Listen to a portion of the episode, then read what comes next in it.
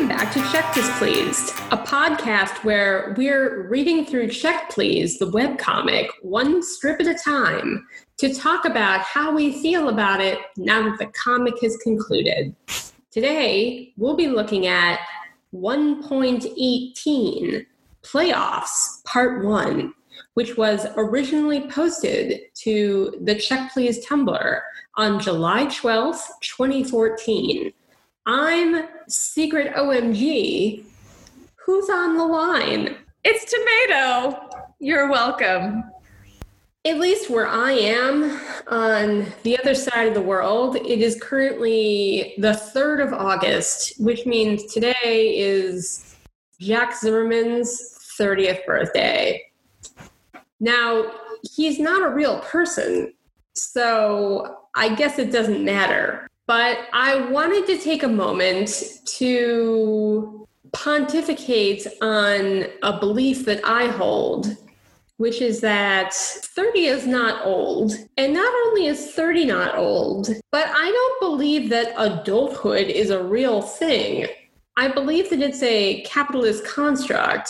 I reject the notion of people like aging I feel like it's basically a fiction that we tell ourselves so that we'll shackle each other to burdens of responsibility to the state or some shit like that. And I'm confident that Jack Zimmermann, probably by age 30, would have learned the same and agreed with me and gone to live on a bottom separatist commune. I would also like to state that I just looked up what Jack's sun sign would be. What I would like to tell you all is that I get along well with Leo, so it cements my belief that Jack Zimmermann and I would be friends. This is a lie. I do not think Jack Zimmermann and I would be friends. I think we would bore each other very intensely. However, I support his bottom separatist campaign. I will donate to his GoFundMe, and I want his sign to look nice. So Bitty is sitting in his dorm room vlogging about how Samwell has made it into the playoffs. But more than that, he's excited about the fact that the way Jack has been playing lately is spectacular. They've been playing on the same line for a while now, and Bitty just has to pass him the puck and he scores a goal, I guess. So, celebrating one of these games in which Jack Zimmermann has scored, in fact, three goals, the boys from the hockey team are hanging out at you know, some diner, which we know from the blog is called Jerry's. They're all toasting to Jack's hat trick. Bitty makes a comment about how he thought Jack didn't drink, but Jack is like, Well, I do sometimes. Then they see that Jack is being discussed on TV on some sports channel. And what the commentators are basically saying about him is that he should have gone into the NHL, and because he didn't, he's never really going to have a successful hockey career. Jack overhearing this, becomes upset and storms out of the restaurant. Bitty's concerned for him, and his friends are angry that the sportscasters were saying mean things. But that's the end of the strip. I would like to posit that this might be the first kind of good non hockey print strip that we've come across. All right. Well, I did not write this down on the outline, I don't think. But once again, I think that you could probably get rid of Bitty's vlog at the start of the comic. But I guess what the vlogs do is kind of allow you a little narrative method of skipping time. The thing about webcomics is that in comics in general is that you can very easily skip time because comics don't actually follow the same kind of chronological rules as your average novel or something, which, by the way, can also just ignore chronology if they want to. But comics are especially elastic in this regard. You could see the vlogs as opening a door into the Check Please universe every time they come up. So, so Bitty sort of is like, okay, here's the context and here's what happened. Record scratch. Eric Bittle is a, you know, whatever so I guess they serve that function, but this one really like truly doesn't do anything. It does not give us any new information. It doesn't show us Senor Bun doing anything except cuddling with a Samwell pennant, which is weird. Samwell getting into the playoffs and Jack being really good at hockey are information, but like that comes across much more strongly and much more effectively with the sportscasters. So yeah, I don't know why it's here. I don't think the vlog post at the start of this comic is actually establishing anything about time being skipped because we have no frame of reference for when any of these strips are taking place whatsoever. I don't think it's doing a good job. I think that that's something that I could see being the rationale behind them being there is that they allow Ngozi to sort of like skip around the year as she wishes to rather than like every strip is a week or something, you know? But comics themselves are elastic. That's how, you know, sort of the endless present can exist in peanuts or whatever. So I don't think it's necessary, but I could see that being the rationale. Put that aside. I think what's interesting about this strip is that we get some hockey play, but not a lot of hockey play. So we've talked a lot about why aren't we seeing these developments in the hockey plot? Why are we being told about them? Well, here's an example of us being shown as Bitty discusses what's happening. And I think this is a nice, efficient way to show us what's going on with the hockey team. Only one panel that's sort of tripartite is devoted to hockey in the strip, but I think it works well here. In terms of like what's specifically going on in that panel, on the right, there's like a face behind Jack and Bitty embracing. I wish that face wasn't there.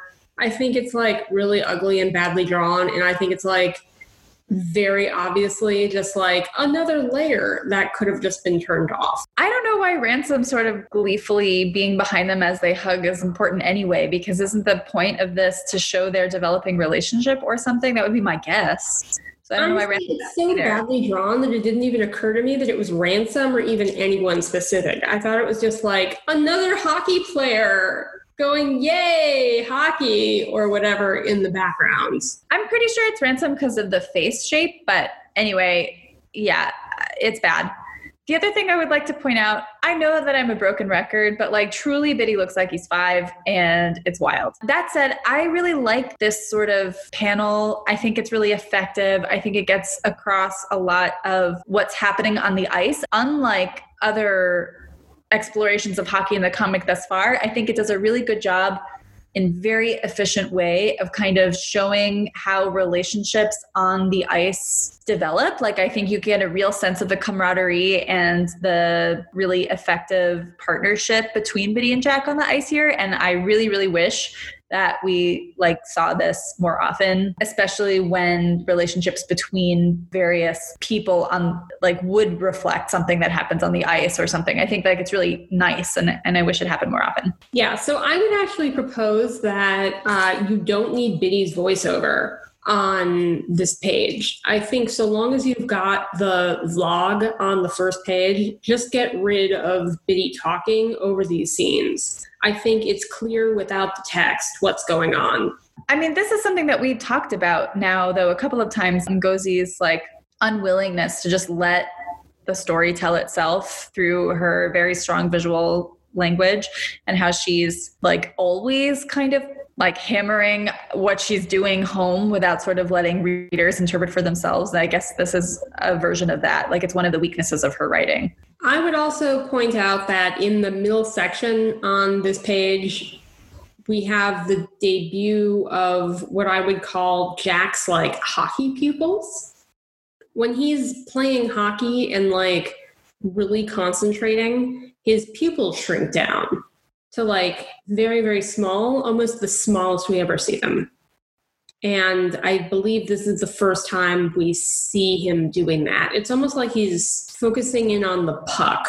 Why doesn't Ngozi use this? Try split panel more. Uh, in addition to the fact that Bitty's voiceover doesn't really add anything to the tri-part panel, I wonder whether I don't I don't know. I mean, maybe it's a bit like these are much more dynamic body positions than most of the positions that we've seen thus far. And even though Ngozi's visual style has really really solidified and gotten much stronger, I wonder if it's just kind of like hard to draw but I think it's really effective. So I wish we saw more of it. Yeah, it's not that the panel is divided into threes that I think is effective. I think it's the fact that she's not drawing an entire hockey game. She's just peppering in one or two images of things going on with hockey.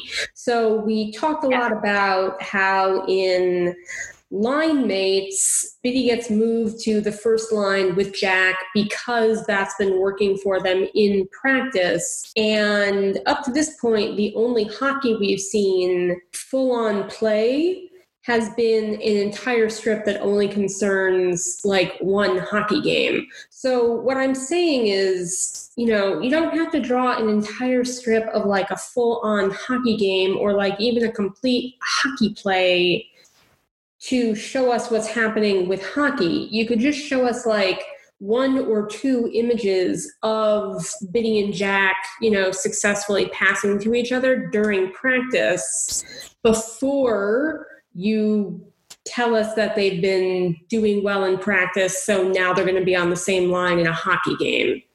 That's what I'm trying to say. And, like, yeah, it is true that drawing hockey play is probably both harder and also in some ways less interesting than a bunch of guys sitting in a booth at a restaurant or whatever. Yeah, I mean, I just don't think she does a very good job, at least not here, of like mixing up like different things to sort of pick and choose from a broader range of like what information the viewer is getting. And the only reason why I think this is worth digging into as much as we have is because we keep saying that like Bitty telling the reader blah, blah, blah is happening is not that effective or not that interesting.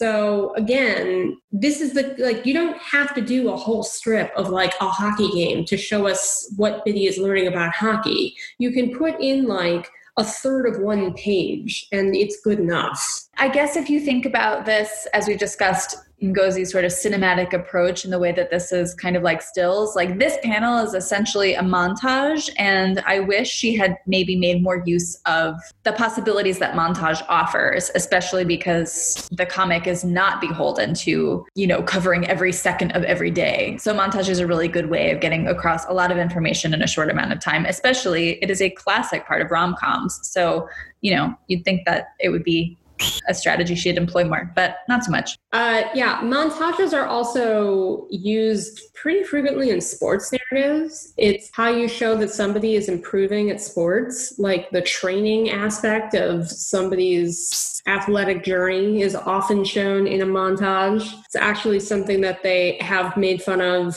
on South Park not in the hockey episode, but I think in the one where Stan is skiing, it's called Aspen, A S S P E N. They show little scenes of him like getting better at skiing. And, you know, there's a little song over about how, like, you know, if you need to show a lot of things happening in a short amount of time, just do it with a montage. If this is a montage in this particular strip, it's like a it's like a very adapted one.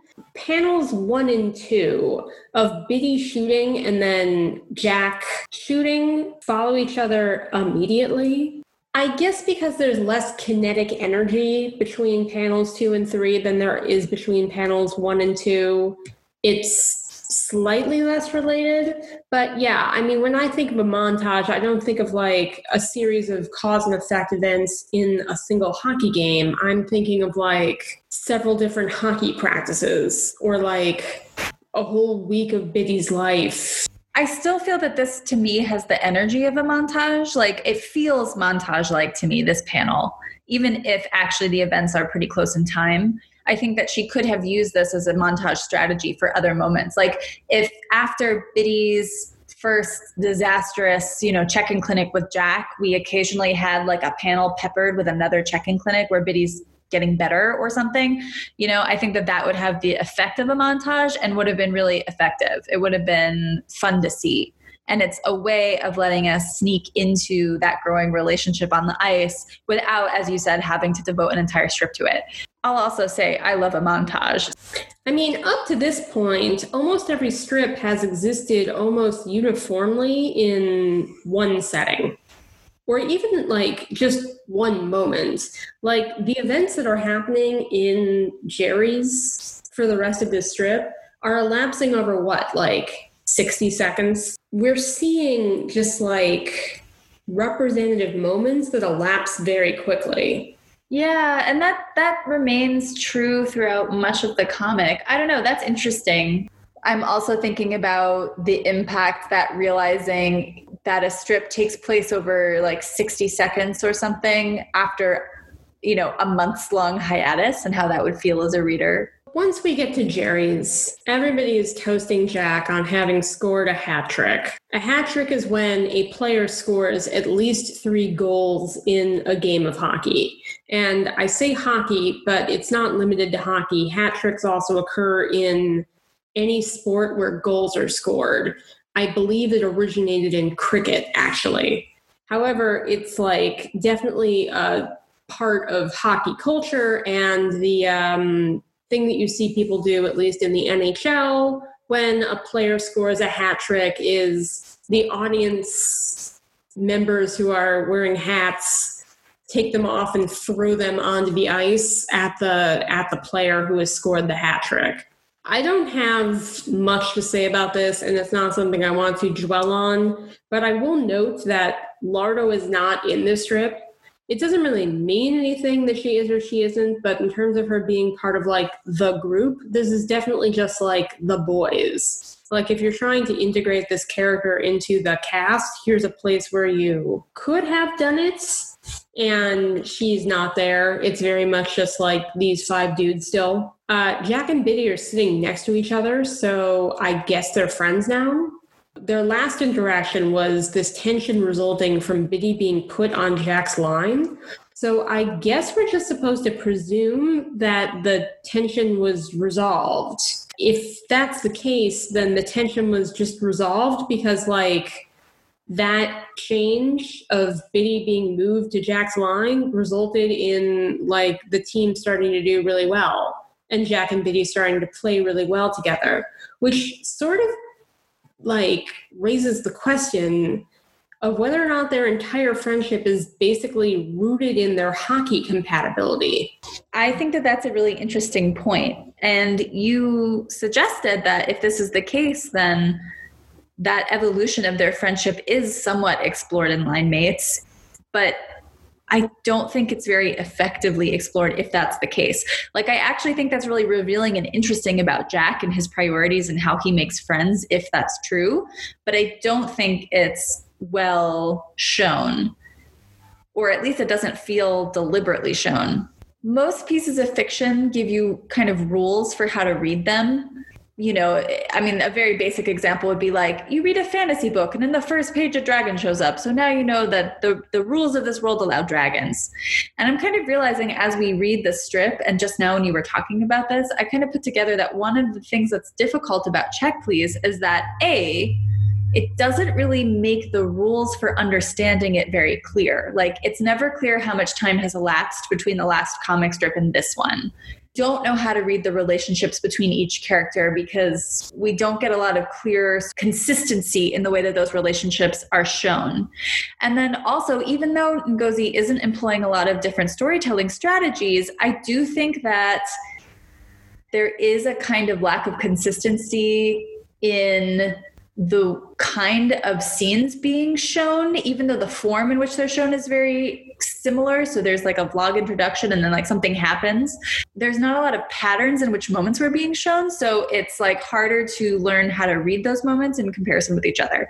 So, for example, we've never seen Jack and Bitty kind of getting to talk to each other about anything other than hockey until this moment, except for that moment when Bitty kind of pushes himself into Jack's space when Jack is talking to his dad on the phone. If we'd had more moments of them together, maybe we would know how to read them better and and that evolution and also there would be more chance for that evolution to be shown. So I don't know. I think that's maybe one of the problems of, of sort of reading this deeply is that there's not consistent rules about how to read it. I've always been sort of frustrated by the way that Jack's drinking or lack thereof is handled. It sticks out to me in a bizarre way in this particular comic. I almost feel like it's a detail that shouldn't be here. I don't understand like what this is doing here or what the point of showing it is. I think there are a couple of possibilities. One is that it's making the thematic point that people are always gossiping about Jack, like the announcers are about to do starting in like a panel or two. And Bitty needs to get to know him rather than relying on what other people say. So thematically, that would sort of make sense, but I also don't necessarily feel like Bitty ever really does get to know him that well. I think it's also possible that she that Ngozi didn't want to give Jack like too much baggage. So it's possible that she decided to just sort of like retcon that earlier statement a little bit. Something that's interesting about this retconning or complicating Jack's relationship to alcohol is that the other major thing we learn about Jack in that specific strip is Ransom and Holster communicating to Bitty that Jack is upstairs getting sucked off by a puck bunny, presumably meaning a woman. If the claim that Jack doesn't drink is being challenged, are we meant to be reconsidering the claim that he's like wheeling a lot of chicks as well? Is that part of this, or is that like way too much thought for this particular, like offhand, oh, I thought you didn't drink? No, I do sometimes interchange in this strip? I don't ever think it's too much to read into anything ever to basically any depth. I will say I'm not sure that that was the intention, although I think it's a really interesting thing. And maybe it's just sort of haphazard and lucky, but I, I'm into that as a challenging of a previous statement about Jack and sort of pushing on the mythos of Jack, you know?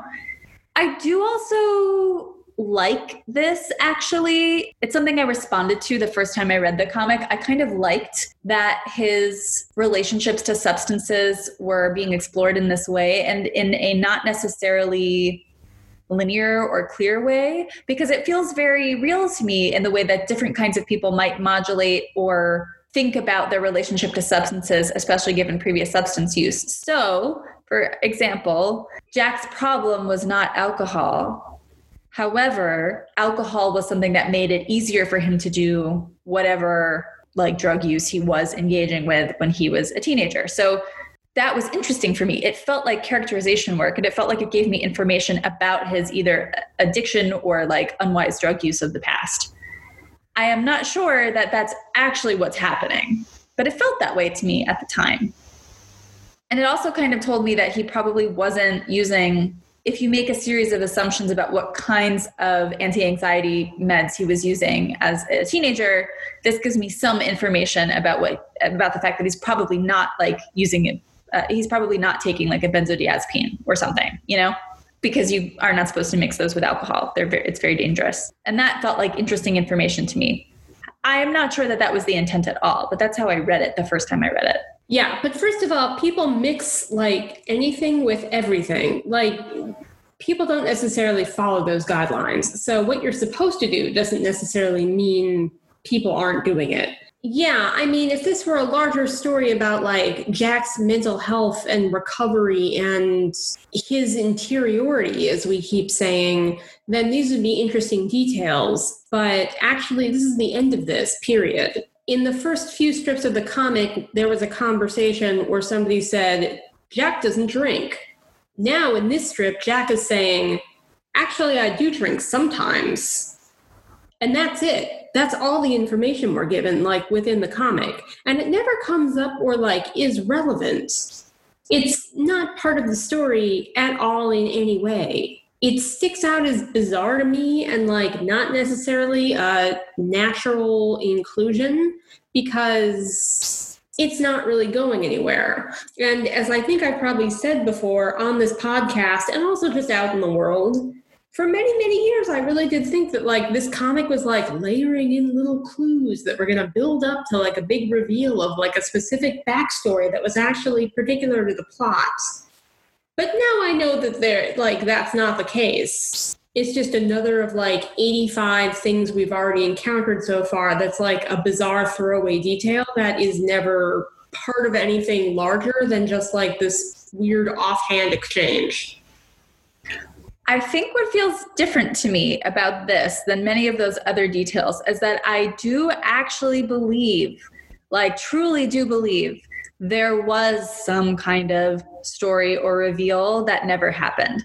So I don't know whether or not this detail would have been brought up in that, but I do think that this time of Jack's life, which led to him being someone who is talked about as someone who doesn't drink or like has a complicated relationship to substances or something, like I really feel I mean, we'll see if I still feel this as we continue to read, but I really do think that, however ineptly that backstory was going to come up and then it didn't. I take your point. This doesn't ever come up again. Therefore, it's frustrating.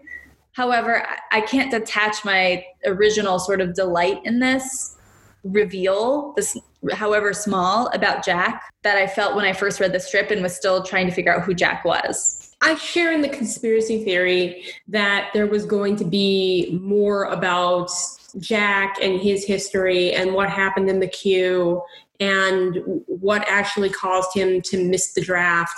That's something I've always felt. At the same time, it is a conspiracy theory. It's never been like confirmed or proven. And the point is, it's not in the comic. So the fact that this is being raised and then is not materially part of anything larger. It's just this odd offhand comment is notable because it's not building toward anything in the final form of the comic. And now that we've like gotten the whole story and we know it's not in there, we can you know, this is what we're here to do is like make sense of like what is the point of having these different things in the story. And the point at this juncture, we now know is kind of nothing. Like, uh, again, you could strip it away and it wouldn't necessarily be adding anything. You wouldn't lose anything if you just didn't have this moment. But to build out the case that this is part of, you know, a larger reveal about Jack and his past that just never comes, we do learn more about him and his history this is where we learn that he was a you know number one draft prospect. And then we also have a really interesting series of statements made by those announcers which are worth evaluating claim by claim. So the first thing that's asserted here about jack is that he should be playing in a larger league or he should have ended up going into the NHL as a free agent.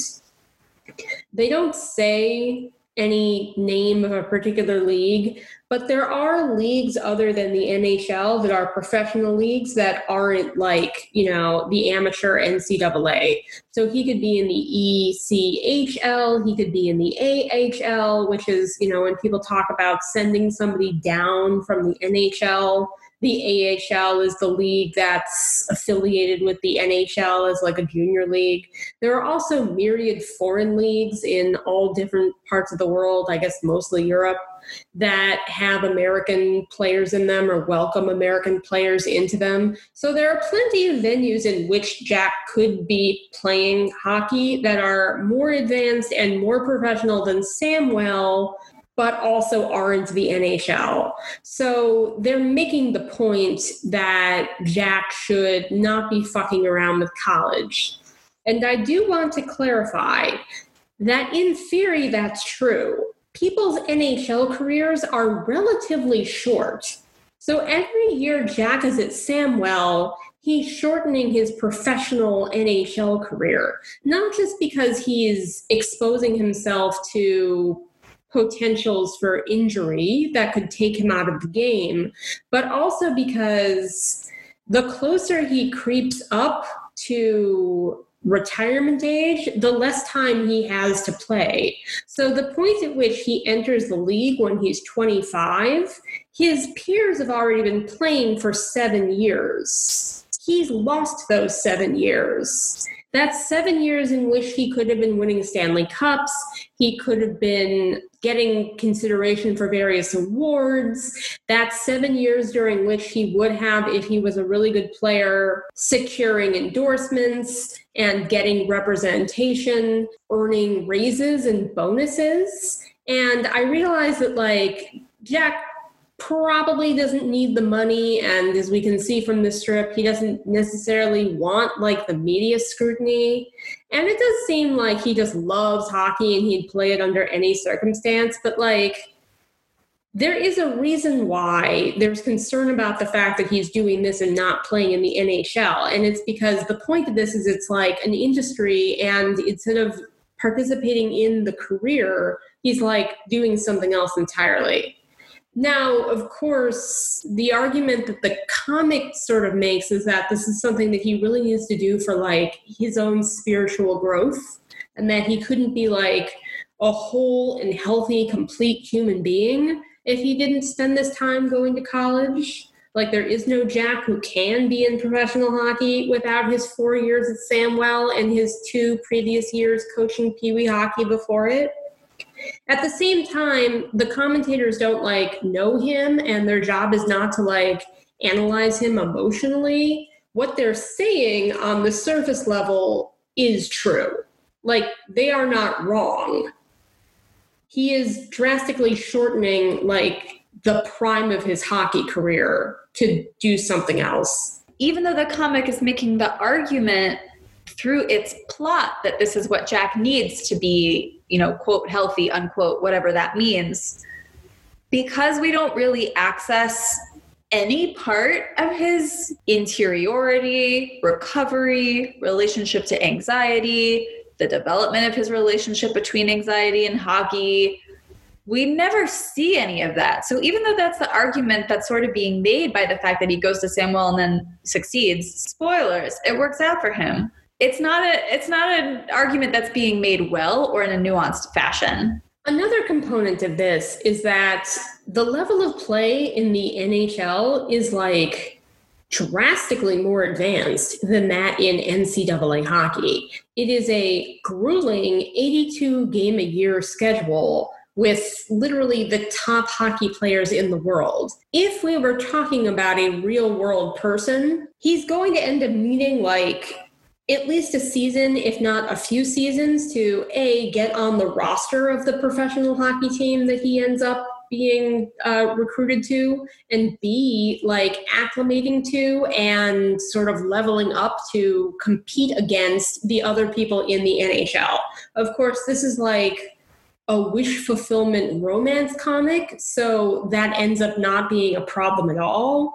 But somebody coming from ECAC to the NHL, like in the real world, would probably need at least like a season or two or three to sort of like even out and like find their footing in the NHL. And then he's like in his late 20s by the time he's actually like on a roster and playing.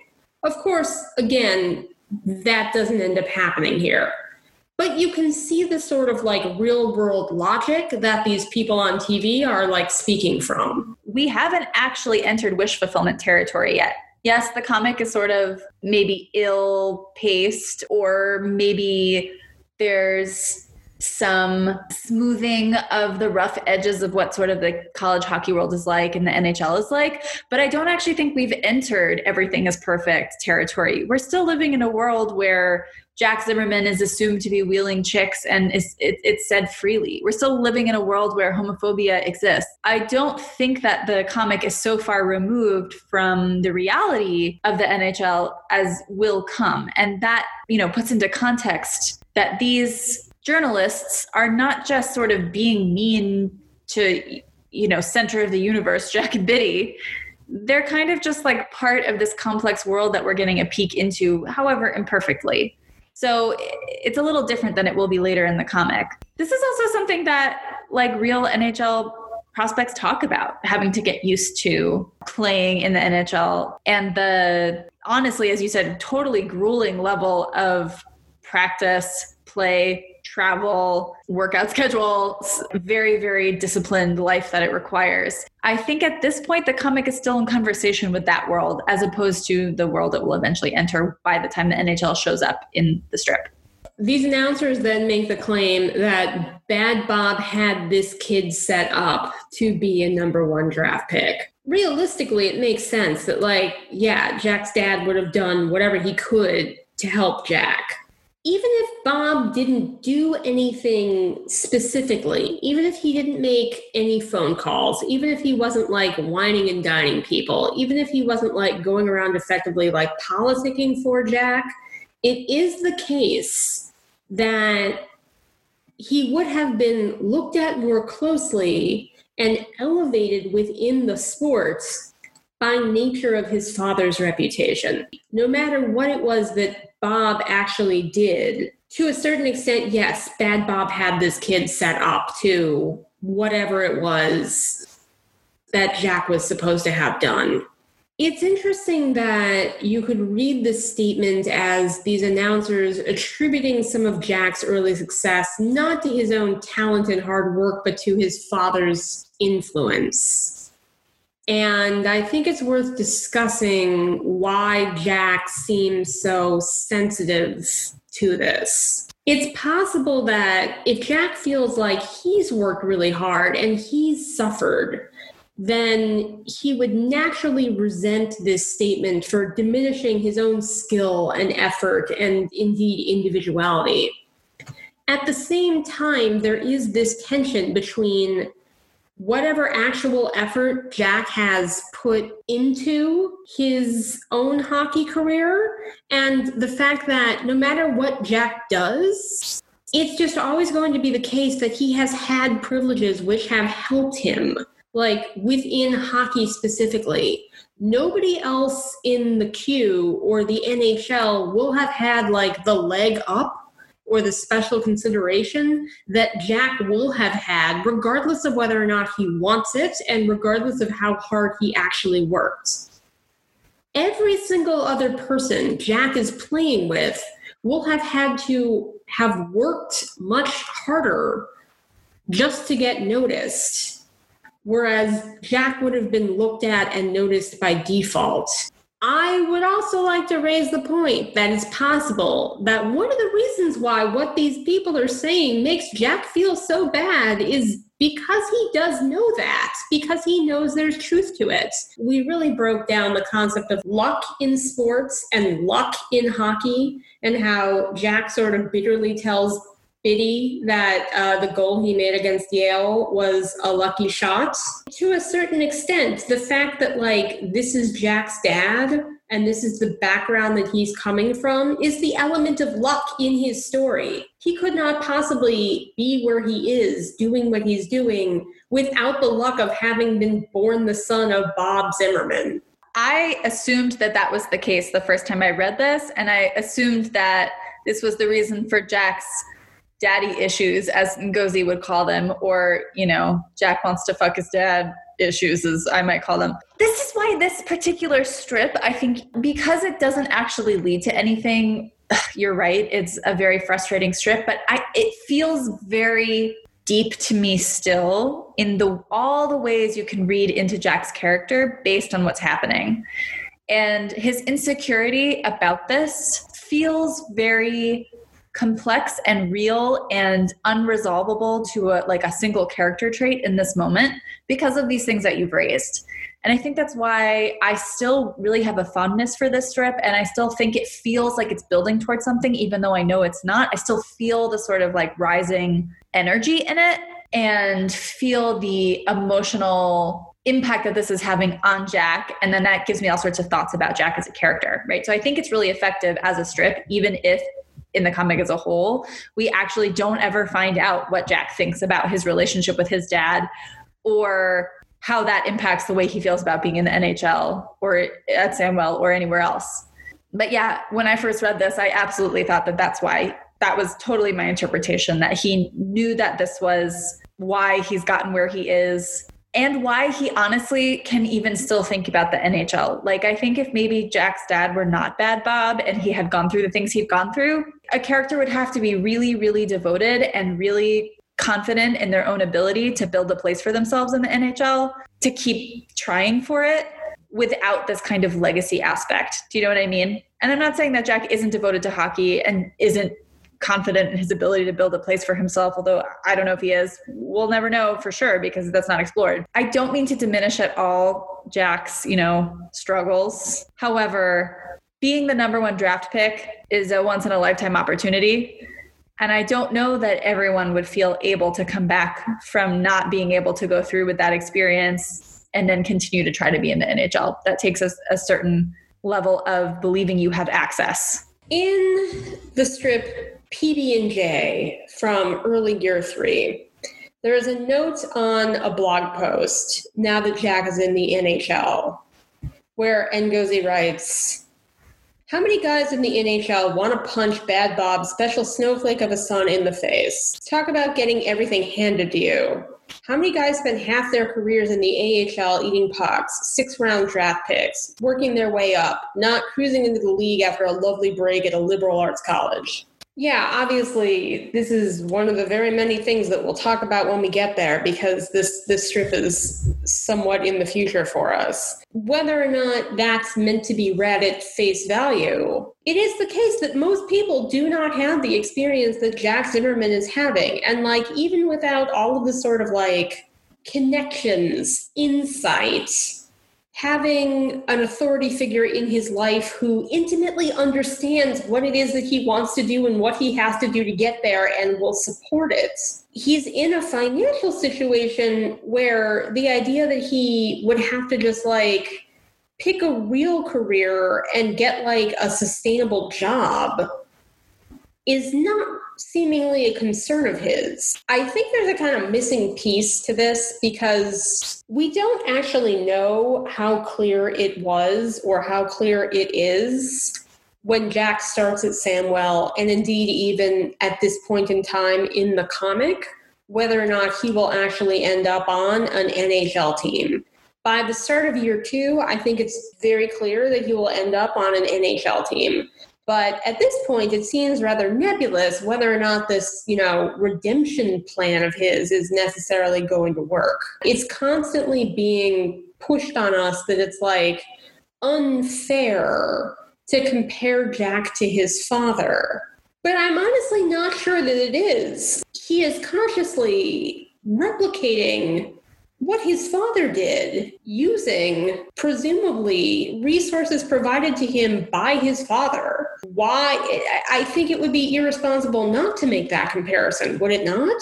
What, like, uh, th- that wouldn't make any sense. Like, just pretending that you don't know, like, who this person is and where he came from would be entirely illogical. To reference our South Park Check Please episode, I think it's in keeping with the ultimately weirdly conservative aspect of the comic, which asks to take every individual at that individual's value and not really think very much about, you know, any other part of their life. The weird fake meritocracy of Samwell men's I guess. And so that I think is part of the comics ethos. Whereas in the real world, like, yeah, of course. It's not only irresponsible to not compare Jack to his father, or at least recognize why Jack is where he is and where he's coming from. It's impossible. You just can't not think about it. I mean, if Jack decided to leave hockey behind and enter some other arena, of course, maybe then it would be unfair to compare them, or at least it, while you can recognize where he'd be getting his support and resources, their careers just wouldn't be parallel in a way that might make sense to compare. But it's a really strange and I would say somewhat conservative idea that relates to me to, I don't think purposefully at all, but the sort of like narrative of pulling yourself up by your bootstraps. You know what I mean? Like Jack isn't pulling himself up by his hockey bootstraps. Jack has been given every hockey privilege that exists. It is strange to me that the comics ethos seems to be that it's unfair to do this to Jack. What's also interesting to me is that I think a lot of people who adopt the narrative of pulling themselves up by their bootstraps when in fact they have been given quite a boost up by whoever they are and wherever they are do feel really insecure about it so whether purposeful or not i actually think that like his reaction is really interesting and in keeping with what i would expect from someone who knew that he'd been given all of these sort of special privileges do you know what i mean but I don't know that the comic is willing to kind of go that far. The comic is also attached to Bitty's POV, and from Bitty's point of view, it is unfair. So I think, you know, from sort of an in text way of looking at it, you can make the argument that that's why it comes across that way, but it's kind of strange. So, the next claim that the announcers make about Jack is a comparison of Jack to the actress Lindsay Lohan. You want to know what? I actually think this is kind of a fitting and apt comparison. At least it's a lot more apt than comparing Bad Bob to Tim Tebow.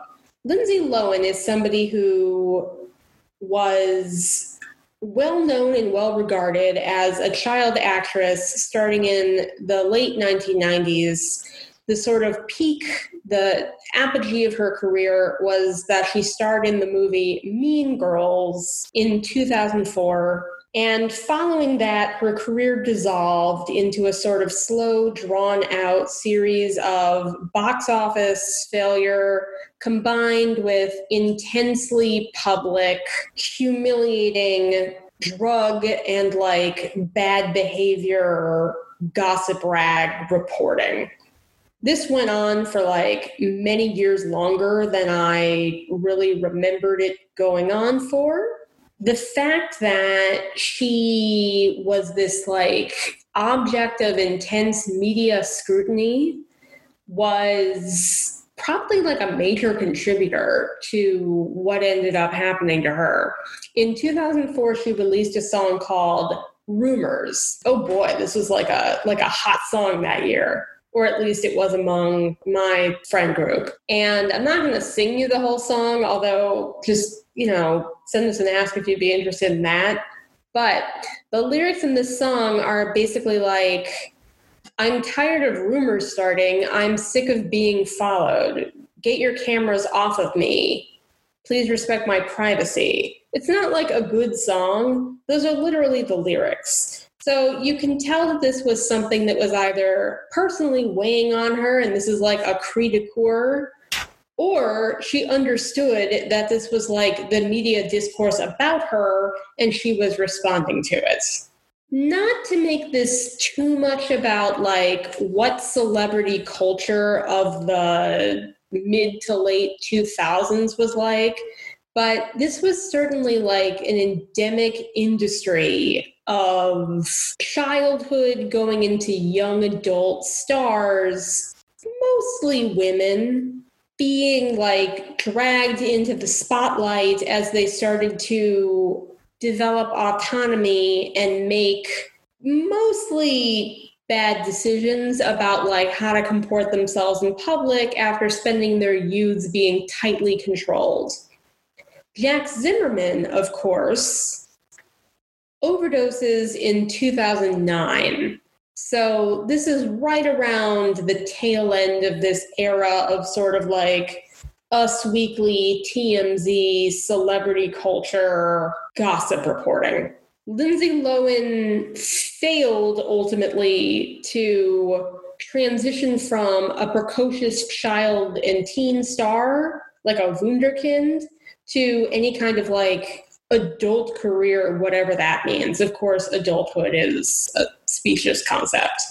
Uh, Jack in this strip is being structured as basically facing the same problem that he was a wunderkind and then he had a public meltdown with drug and alcohol problems and now he's failed to develop an adult career. It's also really interesting to me that the example that Jack is compared to is like a woman there are many examples of like young men and like male child stars who have had similar types of implosions. But that's not the example that's used here. Interestingly enough, uh, Lindsay Lohan also had a public relationship with a woman, uh, the DJ Samantha Ronson. At the, I guess, height of of that relationship was 2008 to 2009, and um, you know, I had forgotten that until I was kind of looking into Lindsay Lohan for this episode. Yeah, I think that this is part of what makes the comparison interesting, although I'm not sure how much of it was purposeful or not. Fairly recently, Lohan claimed that, in fact,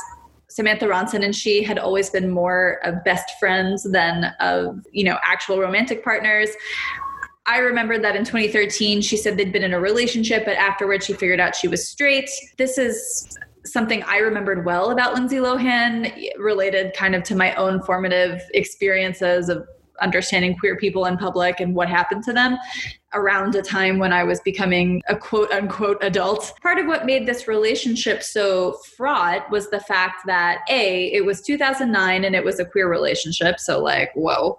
It was very intensely discussed in kind of public forums because it was such a public queer relationship and because it was during Lindsay Lohan's like real struggles with her kind of DUIs and cocaine use and all these sort of bad behaviors or whatever that she was kind of getting up to. Um, and I remember the conversation around her sexuality being like very derogatory a lot of the time, especially because Ronson was very obviously queer, like not particularly gender conforming. Even though I don't know how purposeful this is, maybe Lindsay Lohan was just the celebrity that was most immediately to mind to use as a comparison. Like, I wonder whether Jack being closeted and read as sort of queer in some sense, I wonder whether that is the reason that Ngozi reached for that comparison, whether consciously or not. I think it's really interesting. I'm not the kind of person who follows this specific thing. So the fact that I have any frame of reference for it is telling of like how visible and like how prevalent it was in like i don't know magazine covers in the grocery store type of context. Uh, my recollection is that there was this sort of back and forth between salacious speculation over the fact that this older, you know, like DJ from a, you know, different sort of like party culture was effectively like leading Lindsay Lohan astray and like exacerbating her inherent problems. But then there'd be these competing reports. I recall that like, no, Samantha Ronson is a really stabilizing, grounding force in Lindsay Lohan's life. So there was this weird like public discourse over the meaning of this relationship. Uh, I found, yeah, an article from People magazine from 2019, so pretty recent, where Lindsay Lohan does literally say, like, we really were more like friends. So it's just funny that, like, so many like public same sex women's relationships these days are like the kind of joke about them is like, oh, they're just, you know, gal pals. But here we have somebody who was in this relationship basically saying, like, no, we were actually just gal pals. I just thought that was a funny reversal. Again, I think it's uh, really hard to know without actually getting any kind of comment about intent from the author directly. You know, I think it's an available reading that, you know, you might as well make since it's there. It's an association that's cropping up for somebody. But it's oh. also, yeah, it's also the case that, like, well, you know, Lindsay Lohan just like is a super salient example of like, a larger phenomenon. This woman's personal life was so discussed that she has a Wikipedia page for her personal life. Like, it's not just a subsection on her Wikipedia page, it's its own Wikipedia page. That's how astronomically outsized the focus on this one woman as a tabloid sensation who represented a certain kind of like crashed and burned precocious talent was. So it's really hard to know if this is just like a name that is shorthand for something, the same way that like Lucille Ball was being used early on in the comic. It's also possible to like pull on all of the various associations that this particular person has with Jack Zimmermann. incidentally or not. I think it's really interesting that this is an example of sort of public questioning of sexuality and then afterward as Lohan said, you know, kind of like coming to terms with what her sexuality is, i.e., straight. And I think that it's interesting to me in part because that public questioning was so toxically discussed in many ways. But Lohan it, herself and her sexuality being, you know, up in the air or sort of like a, a thing to discuss was not treated kindly, especially. And at least that's as I recall from the era. And so when we put, if you take Jack Zimmermann and you pretend he's real for a hot second, like this is uh, his formative. I don't think he's paying attention to celebrity news any more than, you know, maybe probably less than you were, probably less than I was because I similarly wasn't paying close attention. But um, these, but it was everywhere. It was impossible to escape.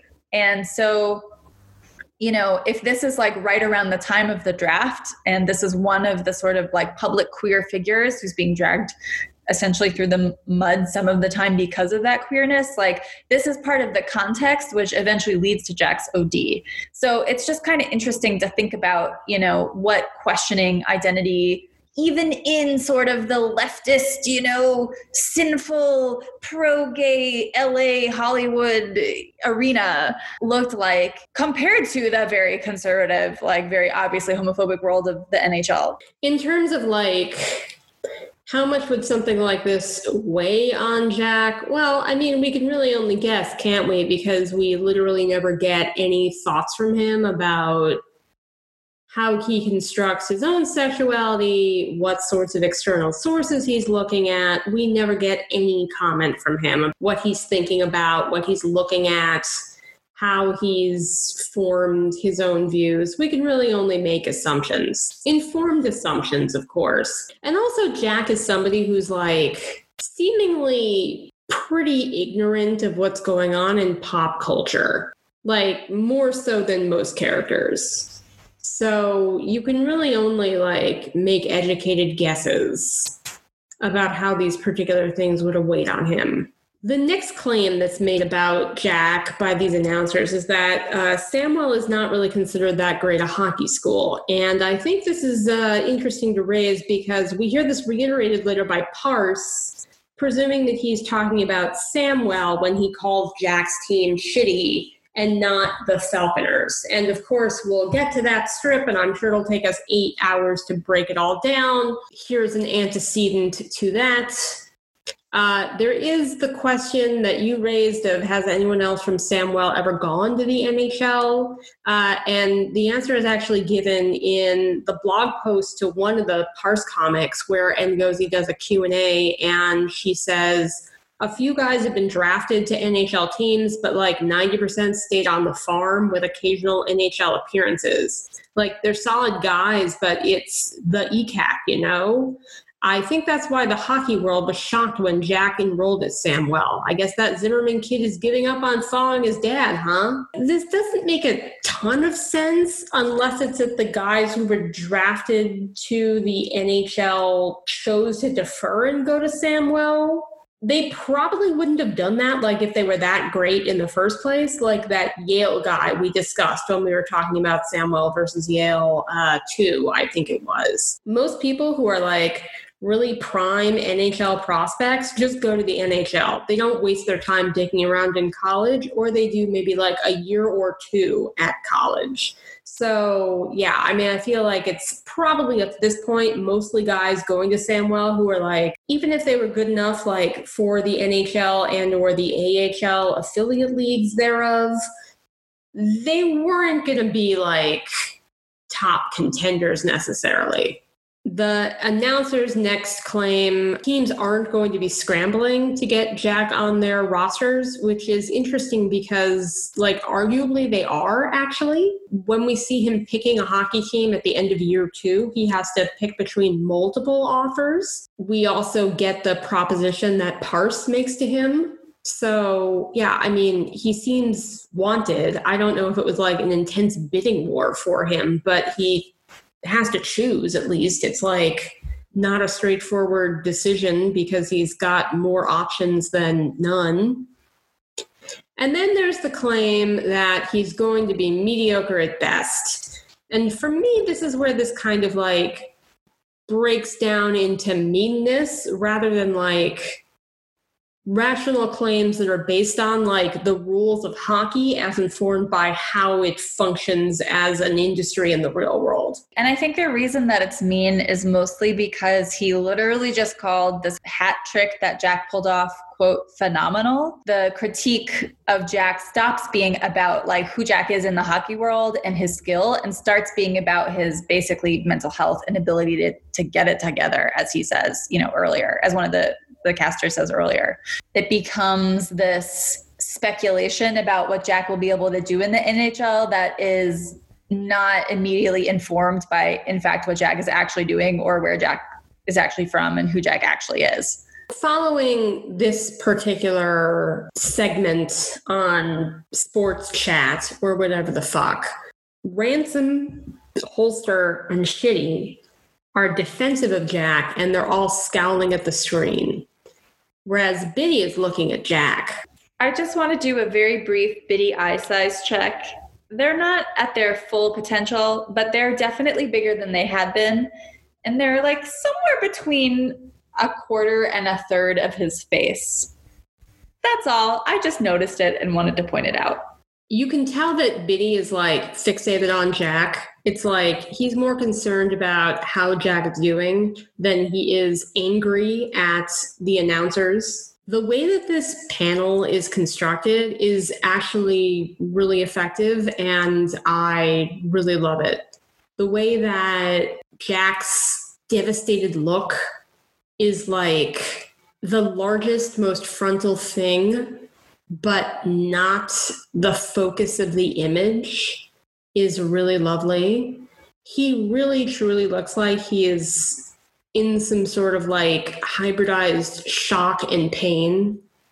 His eyes have lines under them in a way that they like don't usually. His hands appear to be either shaking or he's like tensely twisting the paper napkin. Throughout the comic, there are frames where Ngozi wants to communicate that Jack is experiencing anxiety and he's like shaking.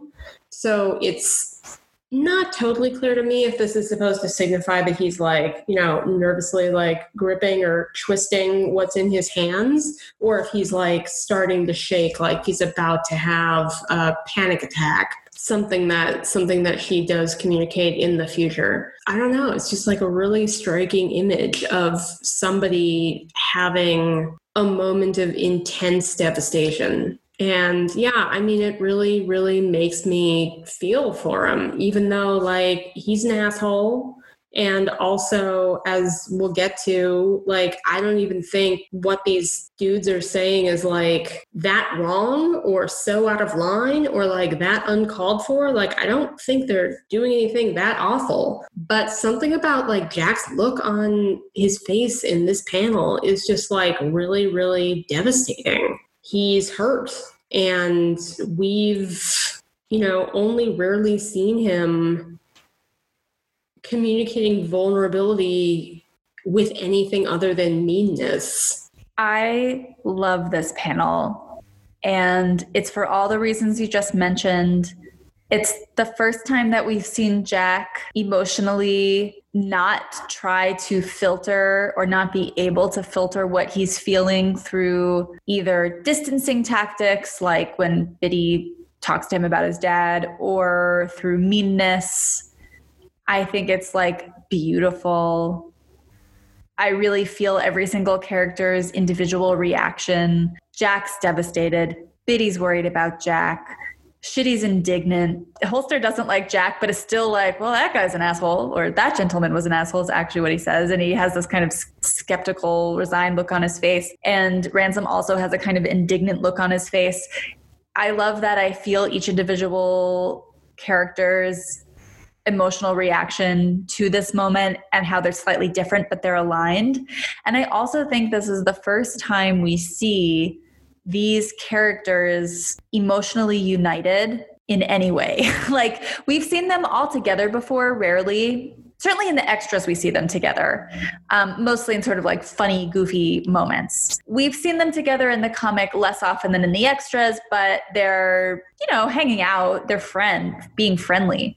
But i think this is the first time even though they're they're playing hockey together we haven't even really seen them united in their desire to win because there's always been some kind of rift between jack and bitty in those hockey moments. So I think this is the first time we really see these five main characters who we've grown to know over the past, you know, however many strips united in some way by something. And I think that that's just like really beautifully manifested in this strip. I also think it's really interesting that the thing that's bringing them all together is by Jack needing protection. Not that he necessarily needs protection, but I think that that protective instinct is what I'm seeing in all of these characters. Whereas later, when Bitty becomes the heart of the team, that's not really the emotion that comes across and and we'll talk about it when we get there but i think that that's like an interesting thing because jack is the very heterosexual feelingless tall man who like doesn't you know need other people that's the role that he's been cast in. And yet, in this moment, the thing that's bringing them all together is like him needing kindness. I think that's really cool. In this last panel, Jack gets up and he clenches his fist and he says, Excuse me, and starts to storm out. Bitty is looking up at him with concern and he says, Jack, that guy's just some idiot analyst. They're wrong. We, you and me, Tomato, know that yes, they're wrong because we've like read the rest of the comic now. So obviously we know that like Jack does great in his hockey career. But like Bitty doesn't know that. He has no insight into that and there's no basis for what he's saying. To me, it feels like kind of a hollow statement. It's like the knee jerk reaction that you like make to somebody who's hurt without really like thinking through what it is that you're saying. Bitty doesn't know that two years in the future, Jack is going to be winning a Stanley Cup. Like, he has no information with which to base that. I think you can read it as just like narrative convention. I think you can also read it as like the way in which Bitty offers support to people is sort of like generic and baseless. He's pretty blandly supportive of everybody. He makes them food and he says like you can talk to me or something. He he doesn't really change how he acts depending on who he's talking to, which I think is interesting. Maybe because of sort of like cinnamon roll syndrome or something where everything he does needs to be universally acceptable and therefore some pieces of specificity or personality need to be taken out of it. I don't know. We can kind of continue to explore that, but I think it's interesting. It's interesting that Bitty is the sort of focus and Bitty's worry for Jack is the focus of the second to last panel and the last panel. It makes sense. He's the point of view character, but I think it's interesting that Jack saying, Excuse me, we don't see his head, we see his clenched fist it's emotionally distancing from what he's experiencing right now. His back is kind of a barrier between like the pain that he's feeling and Bitty. And I think there's like an interesting staging going on where again Bitty is reaching out to him and again he's kind of rejecting Bitty's kindness or you know reassurance as he did when Bitty insisted on talking to him about his dad saying and this is one of the panels where Jack's head is not in the panel that I don't feel like it's weird I actually feel like it's effective sometimes when Jack's head doesn't show up in a panel, I feel confused about it. But this one I feel good about. Well, I think it goes to show that this is not really about Jack. Like, I mean, even though, yes, textually this comic strip is effectively about Jack, it's not really about Jack. It's about how Bitty feels about Jack. If it were about Jack, we'd get to see Jack's face as he's walking out. And we'd see maybe, like, you know, the moment when he steps outside of the restaurant or where he goes next but it's not about Jack. It's about how Bitty relates to Jack. So the fact that Bitty has like a deepening crush on Jack, as we'll see at the end of this semester, like that's what matters. I think it's argue. Okay, so the episode that I finished editing and put up today, Line Mates, had us discussing whether or not Bitty is compassionate. And we sort of said no. Well, I definitely said no because we never see him being compassionate. I think it's arguable that this is an example of Bitty being compassionate. However, I feel like compassion is a much deeper and less fleeting condition than this. This is like, I mean, I don't know what a compassionate response would be. I think it would be like a more involved, deeper, and more sustaining response than just being like, don't feel bad, which is essentially what Bitty is saying here. Bitty is offering a dismissal, but it's not an informed dismissal. And in dismissing what he's saying, he's kind of flattening Jack's reaction to them, I guess.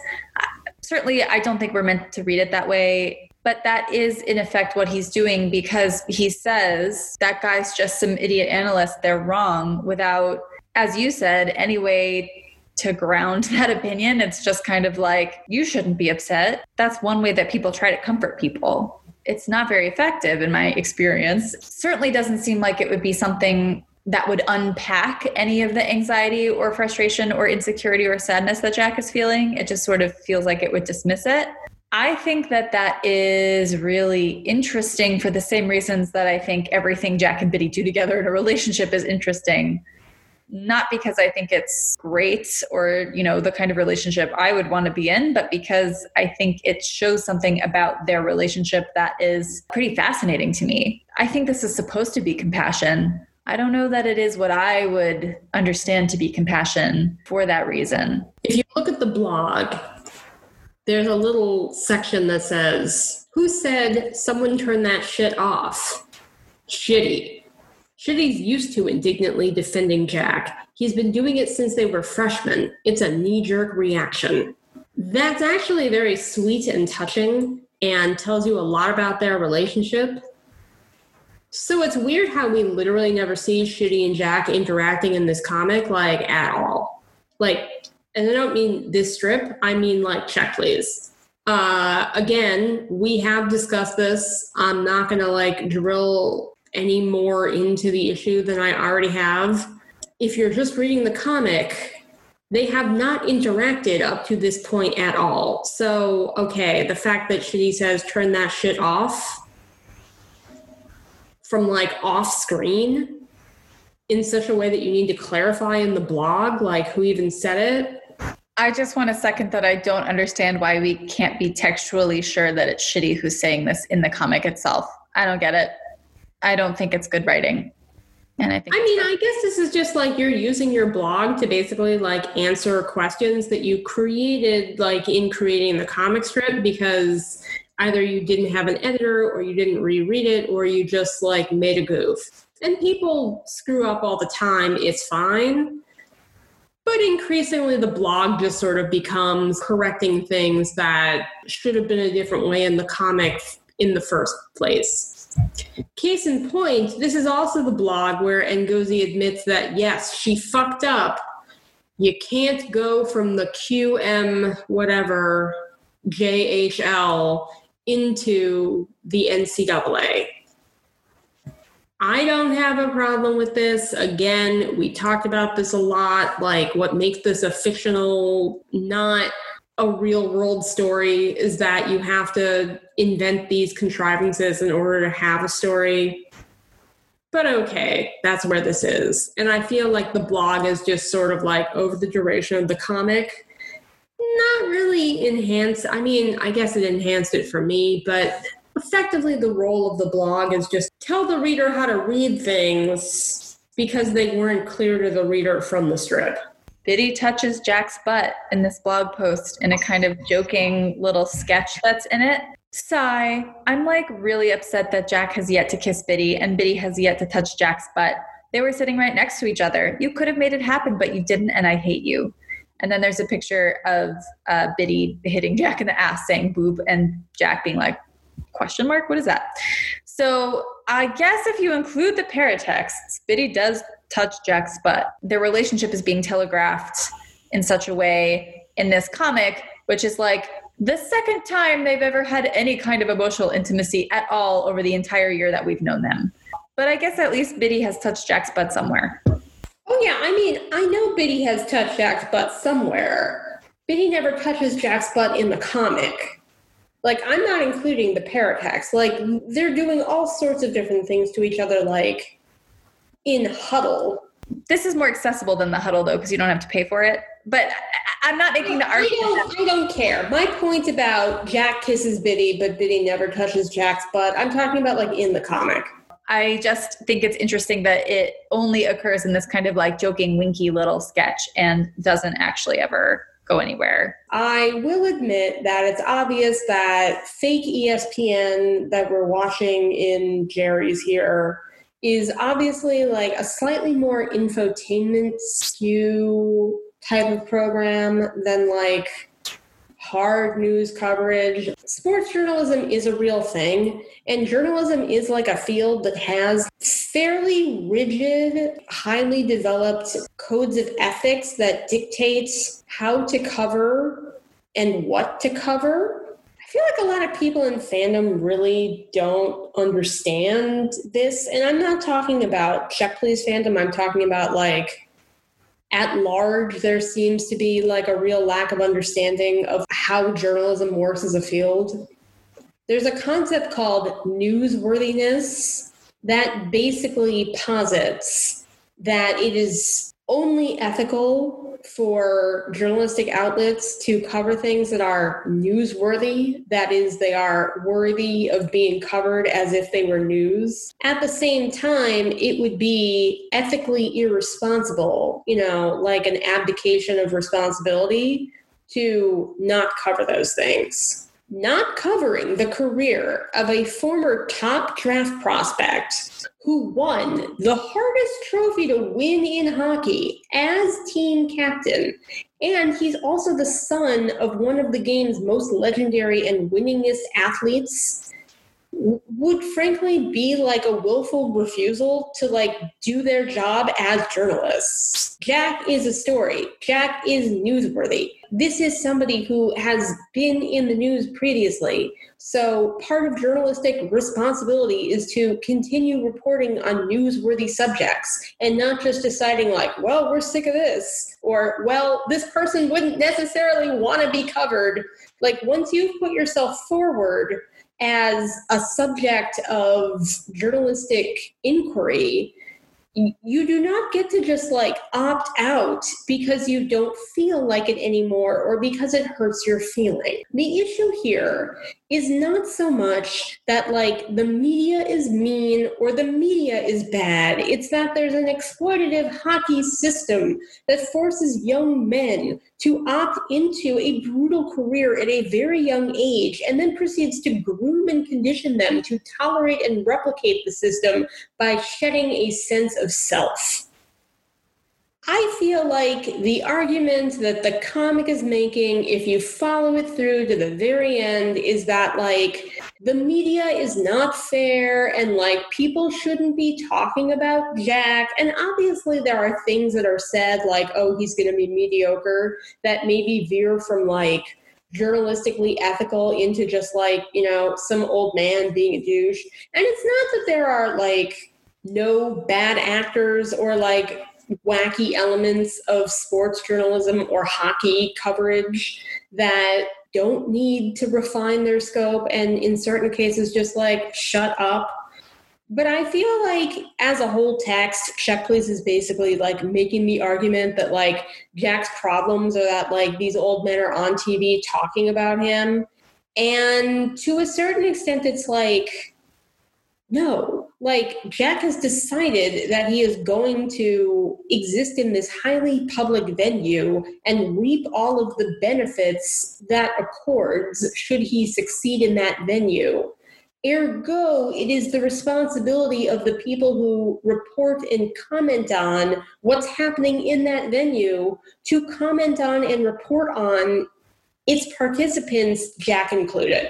Like, I don't know how much more I can make the point. And like, I'm not saying that Jack is like as bad as some of these people, but certainly something that's happening in like the national media scope in the US right now is an entire branch of our government, indeed, an entire political party, basically continues to make the case that like they think they're being treated unfairly, like merely because they're being covered. That's not how that works you don't get to just choose to opt out of being treated as newsworthy provided you are newsworthy.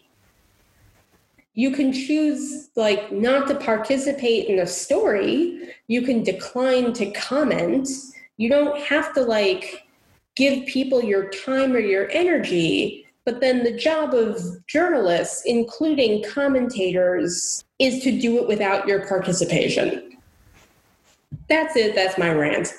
It could have been really interesting if Jack and his experiences of being frustrated and harmed at times by being a public figure were explored in a nuanced way, but they're not.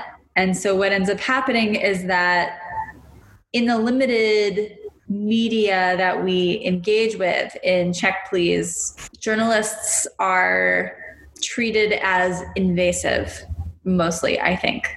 The fact is that Jack is, to some extent, a public figure, and this is part and parcel of his career. It's not invasive for people to comment on public figures. That's part of being a public figure. That's something I think that the comic never really quite knows how to grapple with because it certainly turns the main characters into public figures on purpose of their own choosing.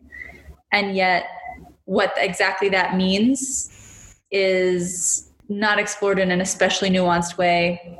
And I wonder whether that has to do with Ngozi's own. I mean, I don't want to speculate too much, but I wonder whether her own experience of becoming a somewhat public figure is like part of that, you know? I don't know.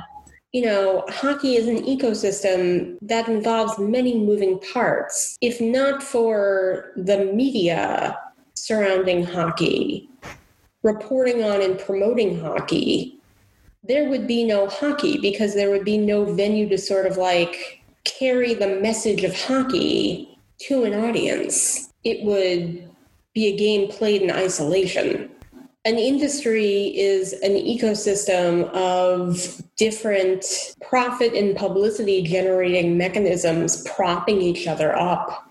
And this is something that I do think the comic brushes up against at a couple of points. You know, a lot of the discourse about it especially on places like Fail Fandomanon, has been pretty rough because you know the position that Jack is going to be in for the rest of the, his life is the fact that like he is obligated to participate for like the pretty handsome salary that he's going to end up being paid. And part of that is like participating in the wider ecosystem of hockey media like they're not just hiring him to play and win hockey games. They're also, you know, hiring him to be an object of conversation on shows like this. And you get a tension where like that fact of like the capitalist political reality of what an industry is butts up against basically the humanist concern of like what is the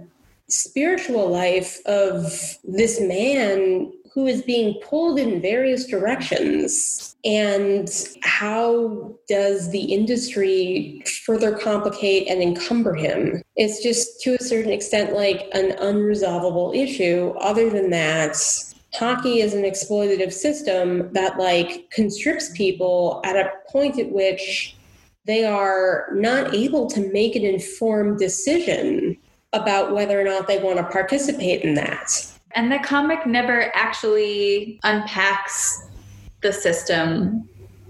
As we've discussed before and we'll continue to discuss, the way that the characters win in the system of hockey is by succeeding in it, not by undoing it. That's what makes some of this critique of how the system works or this critique of the way that it can emotionally impact the people in it a bit hollow because ultimately you know this is this strip is part of why i thought that this comic was going somewhere in its critique of hockey culture and it doesn't.